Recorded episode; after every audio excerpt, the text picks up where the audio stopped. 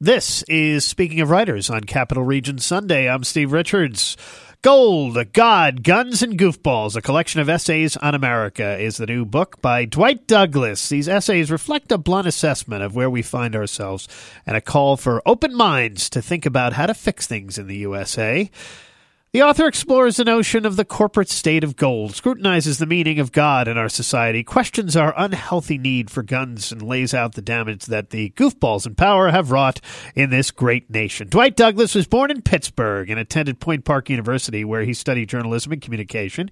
He worked on the PBS TV show Mr. Rogers' Neighborhood as a film telecine technician and worked at the American Broadcasting Companies as they were developing their FM properties. Douglas moved to Atlanta to join the largest radio consulting firm in the world, Burkhart Abrams and Associates, where he later became president and worked with media companies around the world. During the 25-year period, he was instrumental in recruiting and coaching high-profile radio morning shows, including Howard Stern. Moved to New York in 2000 to be vice president of marketing for a worldwide software company. In that same time, he produced a comedy website. Throughout his career, he's written numerous screenplays, magazine articles, and is the author of several books. In 2017, Dwight Douglas retired from his marketing job so he could write full time. He splits his time between the Adirondacks here in our backyard and Florida's Gold Coast, depending upon the air temperature, which has been uh, steadily in the 80s, the only place in the 80s in the country uh, this winter so far, pretty much. And happy to have Dwight Douglas join me now. Welcome, Dwight. Thank you very much. Steve. I want to mention your other books are Donald Trump, Repeal, Replace, Impeach, If God Could Talk, The Diary of a TV Journalist, If God Could Cry, The True Meaning of Mercy. You've been cranking them out now. So, why this book, this collection of essays, Gold, God, Guns, and Goofballs? Well, I think the first thing that I, you know, when you start out writing a book, uh, you're supposed to do an outline and write write a proposal in your own mind at least to say, well, this is what I'm trying to achieve or or do. And I just started to sort of write, and I would take a subject and and do an essay. And I thought, oh my, you're this isn't really a book. This is a lot of different ideas. And then I thought, well, just call it what it is. It's a collection of essays. And so I I think probably what this book is trying to do is trying to get all those feelings that I've had for decades and put them in some sort of meaningful meaningful diatribe. and as I I like to humorously admit, this is an anti-conspiracy conspiracy book. I mean, it's not that I believe in conspiracies, but you got to make sure you're believing in the right conspiracies. So these were just your thoughts. What kind of research did you do for these?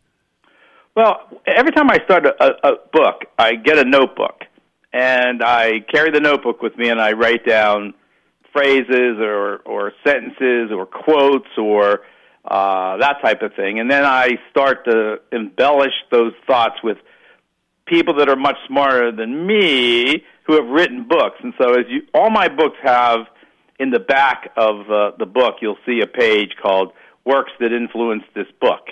And that page really gives you uh, a great readers list uh, for other books that that go into uh, some of these subjects on an academic le- level.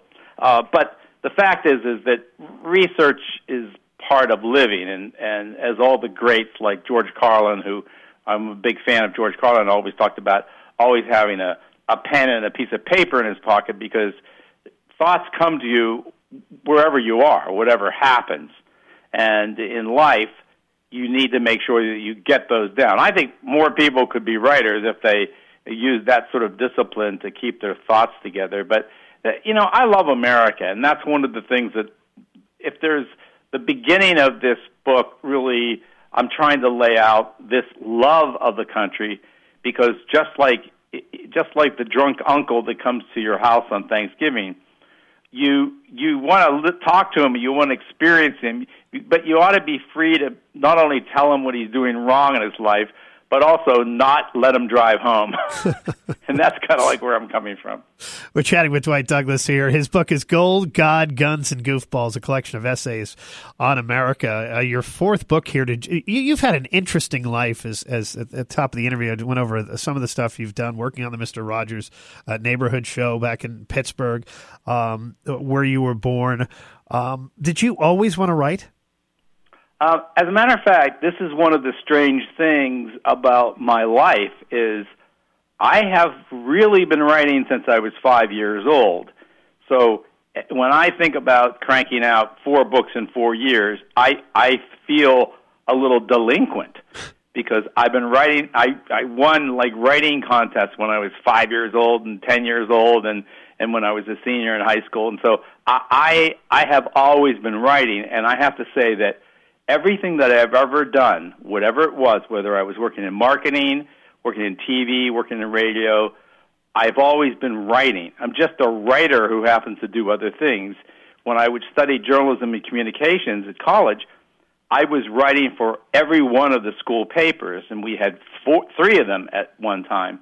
And I also produced the uh, literary magazine uh, at the school while being on the radio. Radio got me first in a sense because they paid money.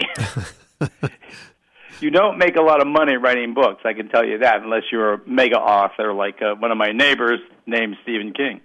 but anyway, uh, the, the the fact is is that writing is just what I do. I wrote uh, two or three thousand words this morning for my blog. I have a political blog called Why Wait Four Years dot com. Four as in the letter four, the, the number four rather.